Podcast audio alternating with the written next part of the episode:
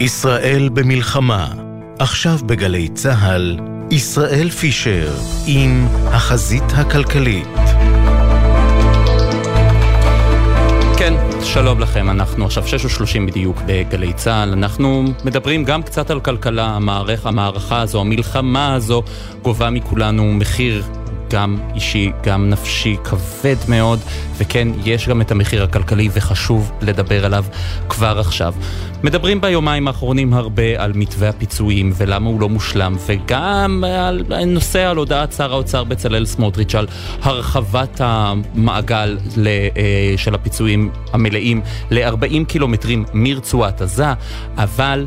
חוץ מזה, צריך לדבר גם על הכספים הקואליציוניים, לאן הולכים הכספים ומה המדינה עושה עם התקציב. בואו נשמע דברים שאמרה היום בבוקר נגידת בנק ישראל לשעבר, קרנית פלוג, כאן בגלי צה"ל. הממשלה עדיין לא מתנהלת כאילו אנחנו עומדים בפני אה, משבר מאוד גדול. העובדה שלמשל עדיין לא הודיעו על עצירה מוחלטת של כל הכספים הקואליציוניים, לא מודיעים על זה שיפרקו את המשרדים המיותרים.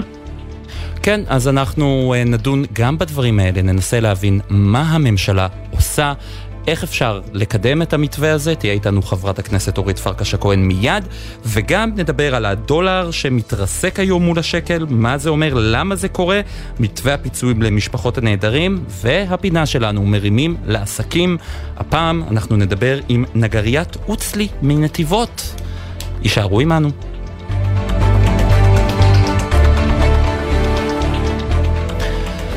אז אנחנו פותחים את החזית הכלכלית של יום שני איתך, חברת הכנסת אורית פרקש הכהן מהמחנה הממלכתי, חברת ועדת הכספים, שלום. ערב טוב, אה, ישראל, לך ולמאזינים. ערב טוב. קודם, יש לנו הרבה נושאים כמובן לדבר עליהם, אבל אה, קודם כל אני רוצה דווקא להתחיל במיזם שאת uh, מניעה אותו בעצם, לאסוף עדויות של אנשי זק"א כדי שישמשו כאן כמין מאגר היסטורי שיתעד את פשעי המלחמה הנוראים שנעשו בעוטף עזה ב-7 באוקטובר. אה, כן, נכון מאוד, זה כבר, אה, אתה יודע, זה היה די בסמוך לאירועים. שבעצם הבנתי שיש כאן אה, אירוע שהוא לא פחות אה, ביטחוני וכלכלי, הוא גם אתגר משפטי למדינת ישראל. גם בהיבט של הסברה וגם בהיבט של הלגיטימציה של התגובה והתגובה בעצם אה, במבצע הצבאי הזה בחרבות ברזל, אבל גם בעצם אין ספק שבוצעו כאן פשעי מלחמה, פשעים נגד האנושות, פשעים מאוד משמעותיים שמדינת ישראל צריכה אה, לתעד אותם, כדי שיהיו בידינו את הכלים להשתמש בזה, או שגופים אחרים ישתמשו בזה, אה, למשל בבתי דין בינלאומיים וגם בבתי משפט בארץ, בחלק מהדברים מדובר גם בעונשי מוות.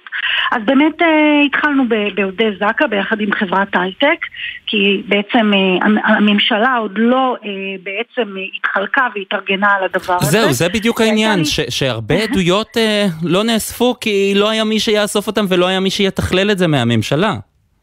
אה, כן, המצב אה, מאוד, מאוד אה, השתפר כי באמת מצאתי אנשים מאוד מחויבים בממשלה אבל אני חייבת להגיד ש, שאת ההתחלה של הרמת הדגל בוא נגיד היה לי בזה חלק מול הגורמים בממשלה כי יש באמת את המשטרה, יש את להב, יש את פרקליטות מחוז דרום, יש את זק"א, יש את מד"א, יש את משרד המשפטים ויש את המל"ל שהיה מאוד מאוד מגויס ומאוד תמך ביוזמה שלי כי בעצם מה שקרה זה ש-200 עובדי זק"א היו הראשונים שהגיעו בעצם פנימה וממש עברו מבית לבית ראו הרי את כל הזוועות שכולנו אה, שמענו רק על חלקן ו- ובעצם לקחו ואספו את החללים וראו דברים באמת מחרידים כשבעצם הם לא קיבלו הוראה לתעד את הדברים. ובעצם התחלתי אה, בלתפוס את הפרויקט הזה כי חשבתי שהאנשים האלה צריך לקחת מהם את העדויות כשהדברים הם טריים כי לצערנו אני לא יודעת לאיזה זירות הם עוד יוזעקו ובאמת אה, מצאתי פרטנרים לדבר הזה אחרי שנעזרתי בחברת הייטק בשם Riverside שהתחילה וכמובן מאנשי זק"א עצמם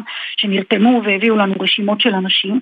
אחרי 30 עדויות שגבינו באמת אה, צריך לה, לה, לה, לה, להגיד את זה לזכות ראש יחב"ל בלהב ולראש להב שבעצם אמרו לי אורית, אתה הורדתם לנו פה אסימון, אנחנו ניקח את זה על עצמנו, אה, אה, בעצם ציוותו צוות של חוקרים יהודי לזה, בליווי פרקליטים, מאז בלהב גם יש עוד יחידה שעכשיו כבר מתמקדת גם באירועים הנוראים של המסיבה, ויש כמובן עוד, אתה יודע, יש גם, יש גם את נושא הפגיעות המיניות, באמת שיש כאן אירוע מאוד מאוד רחב, וגם יצטרכו להיעזר כאן בהרבה מאוד טכנולוגיה כן, כדי לתעד את הדברים. העיקר שסוף סוף אוספים, לא סוף סוף, את יזמת את זה בשלב מוקדם יחסית, אבל העיקר שהעדויות האלה נאספות כן. והן ישמשו. בסוף צריך באמת באמת צריך להקים פה פרויקטור שהוא ישלב את כל הדברים האלה, אולי המל"ל.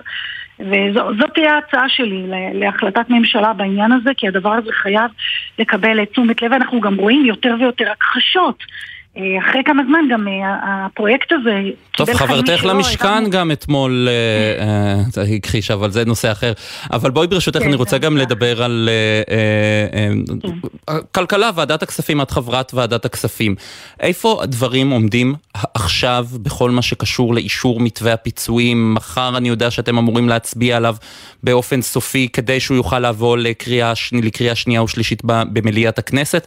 מה קורה? איפה הדברים עומדים עכשיו? כן, אז אנחנו, אז אנחנו באמת במרתון אה, מאוד אינטנסיבי של השלמת החקיקה השבוע. אה, היום סיימנו יום דיונים אה, מאוד ארוך ושני שבו בעצם אה, התכנסנו כדי לדון בכל הפערים מול המשק, מול אנשי העסקים השונים ו- ויש הרבה מאוד תיקונים. מחר נתכנס ב... אילו תיקונים למשל יש?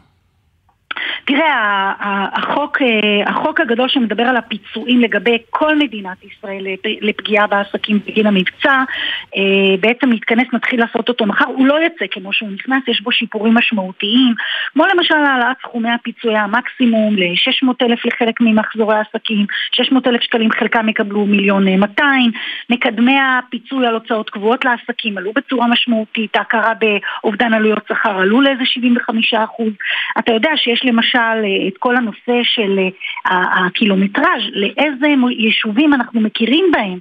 נשמע על זה הרבה ביקורת, על כך בעצם שמשרד האוצר אה, לוקח אה, מחוגה ומשרטט מסביב לרצועת עזה את הקו הזה, ולפי זה נותנים את הפיצויים, ולא לא בהכרח לפי הפגיעה הממשית בעסקים. נכון מאוד, תראה, הקו הזה, הגיאוגרפי, הטכני של אה, תשעה קילומטר או שבעה קילומטר, מה שנקבע בצפון ובדרום, הוא לא כל כך מוכיח את עצמו בדיונים בוועדה, כי כשבאמת מסתכלים על ערים אה, אחרות, כמו אשקלון, כמו ערים אחרות, אנחנו רואים אה, שיתוק מוחלט.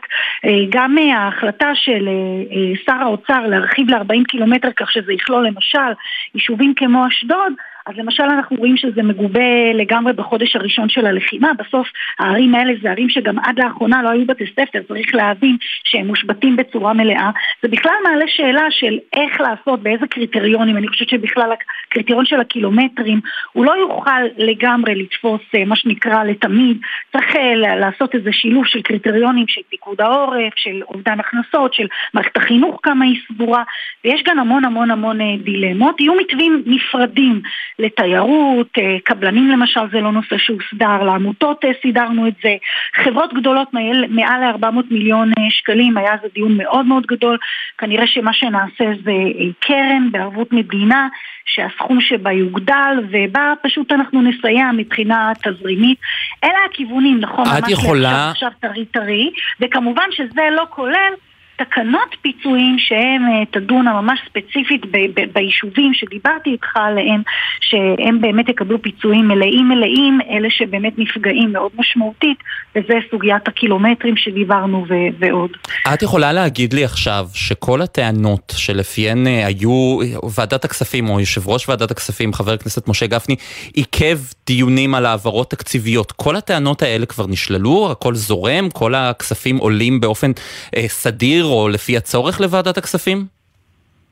תראה, אני רוצה להיות עניינית. קודם כל, אה, היו"ר גפני וכל חברי ועדת כספים, קואליציה, אופוזיציה, אין פה פוליטיקה, מחויבים לגמור את חקיקת הפיצויים כמה שיותר מהר, אנשים צריכים ודאות ושקט. כן, צריך להגיד את הביקורת, והיא שיש אה, העברות תקציביות של כסף. שנמצאת בשולחן אה, והועברה לוועדת כספים שלא עולה לאישור ואלה מיליוני שקלים למפונים, לפינוי שנעשה של מפונים, למלונות, למנהלת תקומה. כספים שבעצם הם לא עולים לדיון אה, בוועדה. רגע, אני רוצה לחדד, יש כספים עכשיו שמונחים על שולחן הוועדה אבל לא עולים לדיון? יש בקשות להעברות. קודם כל, כל תשומת הלב של הוועדה מאז תחילת השבוע היא ממוקדת בחקיקת, בחוקי הפיצויים, בואו נקרא לזה ככה, בגין המבצע. אה, ובאמת יש העברות, את ההעברות הללו, שהן העברות תקציביות, שמונחות על שולחן הוועדה ואנחנו כחברי ועדה אמורים לאשר אותו למשרד האוצר כדי שהכספים הללו יועברו. וזה לא עולה לדיון וכשאנחנו שואלים למה תשובות הן לא ברורות. אז אתה יודע שיש את כל הדיון ואת כל מה שנקרא השמועות האלה שזה קשור לכספים לחינוך אה, אה, בדבר הזה ובדבר ההוא וכל מיני עניינים שמפעילים שם לחצים לגבי כספים קואליציוניים. אבל בוא אני את העניין הזה יודעת בדיוק כמוך. אני יודעת כעובדה שהכספים האלה עוד לא עברו לאישור הוועדה. ברור לך שכל חברי ועדת כספים היו מאשרים את הדברים האלה. בוודאי. בסוף אנחנו יודעים שהמפונים הם מפונים והמלונות הם זה, כי בסוף הרשויות המקומיות כמו תמר, כמו אחרות, שחלקן רשויות חזקות, בעצם כרגע מעבירות... אבל לא הן צריכות לממן את זה. נכון, נכון, אני, אני בוא, אני, אני אומרת פה ביקורת, אני פשוט מנסה אה, להיות אה, מאוזנת, ואני חושבת שבדבר הזה, זה, זה, אין פה, אין פה, it is not done. זה לא הזמן אה, לקחת שום העברה תקציבית שקשורה ללחימה או למפונים או למינהלת תקומה שאמורה לשקם את העוטף. שום דבר, שום דבר לא כשר כדי לעשות את הכספים האלה לבני ערובה. אין, כל הסדרי העדיפויות צריכים להשתנות ואנחנו צריכים לראות את זה בפועל בוועדת כספים ולא רק בפטפוטים. חברת הכנסת אה, אורית פרקש הכהן, המחנה הממלכתי, חברת ועדת הכספים, שרת החדשנות והמדע לשעבר, תודה רבה לך. תודה, תודה רבה ישראל. ועכשיו אנחנו עוברים לדבר על הדולר שהתרסק היום מול השקל. מה זה התרסק? צנח בכמעט שלושה אחוזים. רונן מנחם, כלכלן שווקי, שווקים ראשי של אה, מזרחי טפחות, שלום. ערב טוב ישראל. ערב טוב. אה, קודם כל, למה, למה זה קורה? אנחנו כבר, השער הדולר קרוב מאוד לשער ערב אה, פרוץ המלחמה. מה קרה פה היום? זה קרה בעיקר ביום שישי אחרי שהשער היציג אה, נקבע. קרו שני דברים, אחד בחו"ל ואחד במישור המקומי. בחו"ל ראינו היחלשות אה, של הדולר, כי היה שם דוח תעסוקה בארצות הברית שהיה די פושר, ומומחים סבורים שבעקבות זה הריבית שם תפסיק לעלות. והגורם השני היה כאן בישראל, בנושא של הנאום של אה, חסן נסראללה, שקיבל אה, פרשנות אה, אצל המומחים כנאום יחסית אה, פושר, ונאום כזה שלמעשה מפחית את הסיכוי לתרחיש של מלחמה דו-חזיתית.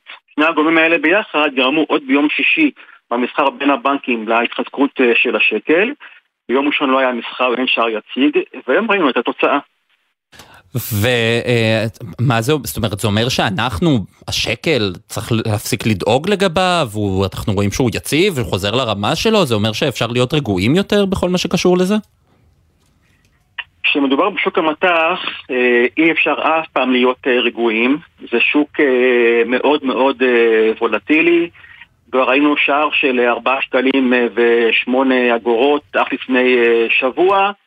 השער החליפין מגיב מאוד מאוד בעוצמה להערכות אה, ולסנטימנט בכל הקשור לסביבה הביטחונית ולכן אה, למרות ההתחזקות שלו ביומיים שלושה האחרונים זאת לא ערובה בשום פנים ואופן לכך שהפיחות לא יתחדש אם חלילה הנסיבות יצריכו את זה. אנחנו רואים גם אה, תנודתיות גבוהה מאוד בבורסה. אנחנו יכולים לראות ימים של עליות שערים חדות מאוד, כמעט שלושה אחוזים, וגם ימים של צניחות, ירידות חדות מאוד, בעיקר בתחילת המלחמה. מה, מה משפיע שם על, ה, על המסחר, ואיך אנחנו, הישראלים הממוצעים, שמסתכלים גם, זה הכסף שלנו בסופו של דבר שמושקע שם אה, דרך כל החסכונות שלנו והפנסיות שלנו, איך אנחנו צריכים להתייחס למה שקורה שם? למעשה, אם אתה מנטרל את היום הראשון אה, של התגובה לאחר השבת הארורה, שאז השוק צנח ב-7 ב-8 אחוזים, אתה מגלה שמאז אה, אה, המדדים אה, כמעט שעברו לרמות אה, של היום השני. כלומר, אה, מאז הירידה של היום הראשון לא הייתה כמעט ירידה נוספת. אה, בהתחלה הייתה בהלה, והשוק, אה, שוק, אה, כמו הבורסה, שוק המניות, נוטה להגיב באגרסיביות לאירועים אה, מהסוג הזה, לזעזועים כאלה. אבל לאחר מכן יש מחשבה נוספת, אה, אה, נגיד בנק ישראל למשל הניח לצורך העניין בתחזיות שלו שתרחיש המלחמה יהיה תרחיש מוגבל לחבית הדרומית וקצר יחסית בהיקפו.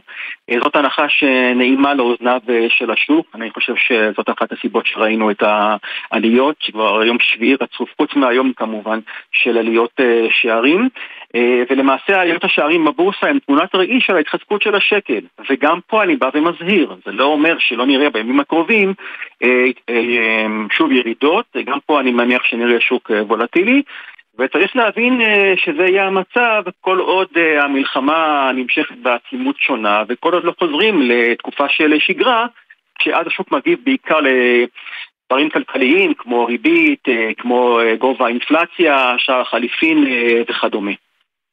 כן, אה, ואנחנו רואים, אה, עוד אין לנו את הנתונים הכלכליים המלאים של כמה קשה פגעה המלחמה הזו פה בכלכלה הישראלית, אבל אם אני אבקש ממך להעריך עכשיו לאן הולך המשק, מה הכיוון של, ה, של השווקים פה בישראל, מה היית אומר לי?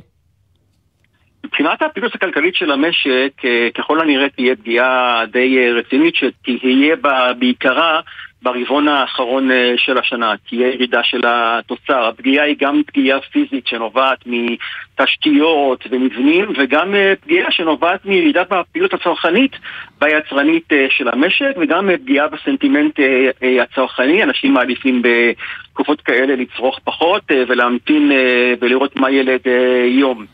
אה, יחד עם זאת, אני מניח שאם המלחמה תישאר בתרחיש המוגבל שדוברתי עליו קודם לכן, אז אה, נראה לפי ניסיון העבר, במהלך 2024 את המשק אה, מתאושש די מהר, אשר בעצם ההשקעה בתשתיות תהיה המנוע של הצמיחה המחודשת שלו. אה, גם פה יהיה ודאות אה, מאוד אה, גבוהה, אני לא הולך לתרחישים כמו של אוקראינה למשל, שם ראינו נזק ירידה של התוצר בשיעור של מעל עשרה אחוזים, אבל זה יכול להיות איזושהי אינדיקציה מה יקרה אם התרחיש של מלחמה כוללת במעורבות של המעצמות, איראן, ארה"ב וכדומה, יצא לפועל. במקרה כזה כן יראה נזק יותר חמור לכלכלה, אבל אני מדגיש שנכון להיום הסבירות של תרחיש כזה היא עדיין נמוכה יחסית. רונן מנחם, כלכלן שווקי ראשי של מזרחי טפחות, תודה רבה. ערב טוב ותודה. ערב טוב. וגם זה קרה היום, אושר מתווה הפיצויים למשפחות הנעדרים בכנסת. שירה שפי, כתבתנו, שלום. שלום ישראל, אז אה, נוסח אה, חוק הפיצויים למשפחות הנעדרים והחטופים שאושר היום באמת אה, בוועדת העבודה והרווחה לקראת קנייה, קריאה שנייה ושלישית במליאה, מבקש לעגן בחוק את הטיפול במצב חסר תקדים. מעל 240 בני אדם חטופים ונעדרים ומאחוריהם מאות בני משפחה וקרובים שחייהם נעצרו. על פי הצעת החוק יועבר מענק על סך 90 אלף שקלים להוריו ולבן או בת הזוג של החטוף או הנעדר. נוסף לו 21 אלף שקלים ישולמו לכל בן משפחה נוסף. זה כולל אחים וילדים גם מעל גיל 21, זאת בשונה מהמענקים שמקבלים בני משפחה של נרצחי פעולות האיבה. שני המענקים האלה ישולמו אחת לשלושה חודשים, כל עוד לא נודע גורלו של נעדר וטרם שוחרר חטוף.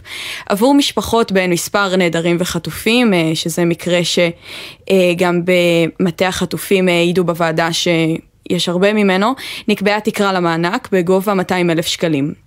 סעיף נוסף שנקבע בחוק עוסק בהגבלת שכר הטרחה, שיוכלו לגבות עורכי דין שייצגו משפחות חטופים או נעדרים בהליכים שנוגעים לפיצויים.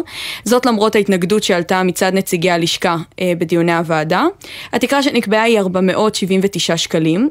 במקרה של ערעור על ההליך לא נקבעה תקרה לסכום השכר, והעלות הכוללת שמוערכת של התוכנית היא 160 מיליון שקלים.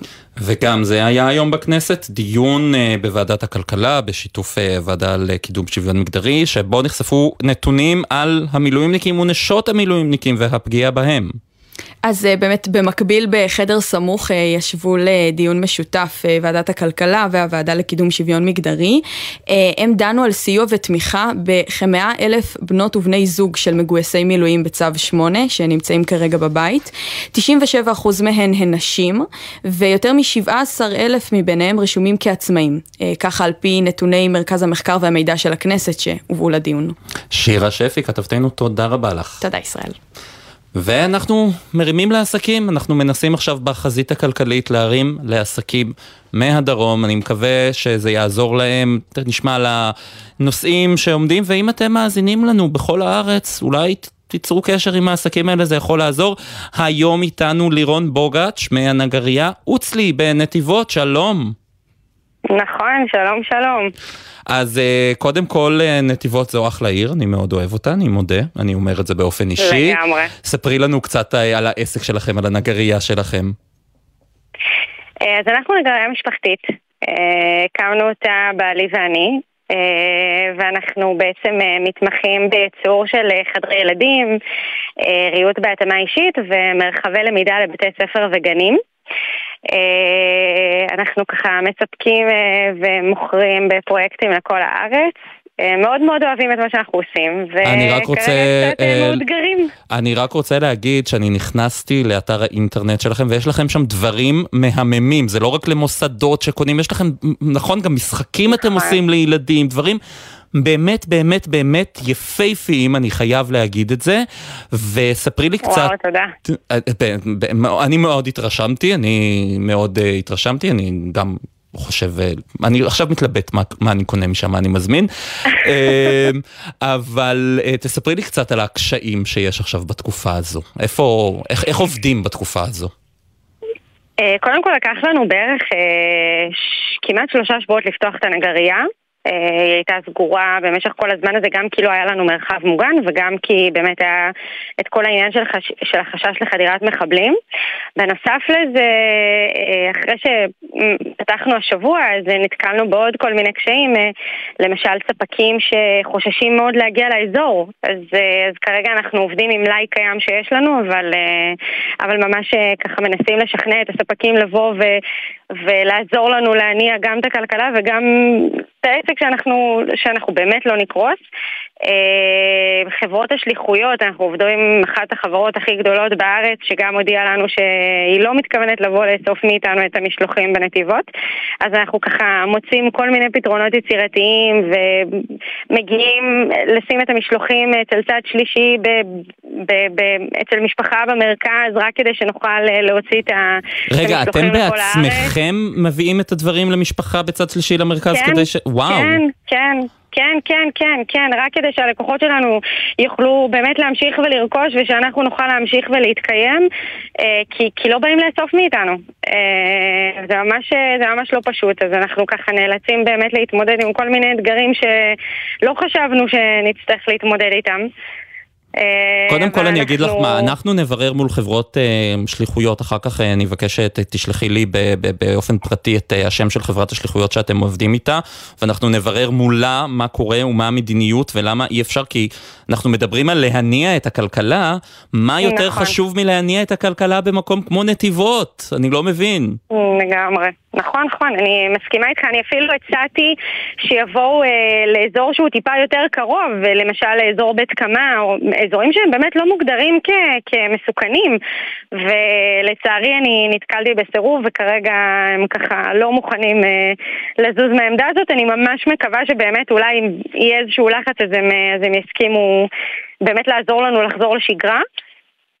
אה, ואנחנו עושים כל מה שאנחנו יכולים, כל מה שאנחנו, אני יכולה להגיד גם שפרסמנו פוסט ובאמת העם המקסים שלנו והנפלא שלנו פתח את הלב ועזר לנו כל כך ו- ולא ביקשנו שום תרומות או משהו כזה, רק רצינו שבאמת אתם רוצים לעבוד, אתם רוצים לעבוד. דברים, בדיוק. בדיוק, אז שמי שתכנן לקנות מיטה או משהו כזה במצב מלחמה לא תמיד הראש במקום ולא תמיד לאנשים בא לקנות ואמרנו בואו בוא תנסו בכל זאת אה, לתת לנו בשביל שככה נוכל אה, להזמין וכ- וככה נוכל אה, לחזור לעבוד. ובאמת אנשים התגייסו והזמינו דברים מדהימים ופשוט אנחנו, הלב שלנו בהודיה עצומה על זה, ש, על זה שאנשים בחרו באמת לבוא ולהשקיע ו- ולרכוש מעסקים בדרום ומעוטף עזה זה, זה כל כך לא ברור מאליו, זה... זה ממש ממש חשוב, כי חוסן אה, פסיכולוגי הוא, הוא חשוב מאוד, אבל גם חוסן כלכלי הוא לא פחות חשוב. את עובדת אה, בנגרייה עם בעלך מנדי, הקמתם אותה ביחד, נכון? נכון, נכון. ויש לכם שלושה ילדים. יש לנו שלוש בנות, כן. שלוש בנות, אה, איזה כיף. בזכותן הקמנו את הנגרייה. אה, רציתם להכין אה, להן אה, את הריהוט? לגמרי, לגמרי. ומאיפה כן, הגיע הידע של uh, לעשות, uh, באמת לבנות דברים, באמת דברים יפים? Uh, לאט לאט, הרבה, הרבה למידה עצמית, המון ניסוי וטעייה. וככה עקב בצד אגודל, התחלנו מדברים מאוד מאוד קטנים ולאט לאט העלינו את הרף. והיום באמת אנחנו מרימים פרויקטים מדהימים. מה, המוצרי, מה המוצרים הכי, הלהיטים הכי גדולים שלכם? סליחה, לא שמעתי אותך. מה הלהיטים הכי גדולים שלכם, המוצרים שאנשים 아, הכי אה, קונים?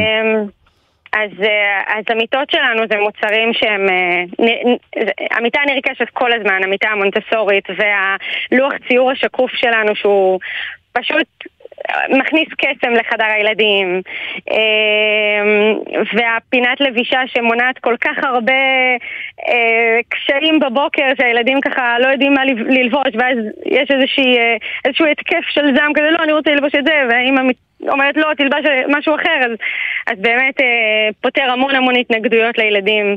אה, זה, זה אני חושבת שלושת המוצרים המנצחים. לירון בוגאץ', עם אה, זה גוגל אוצלי, נכון? נגריית אוצלי נתיבות. כן. ככה מגיעים נכון אליכם. מאוד.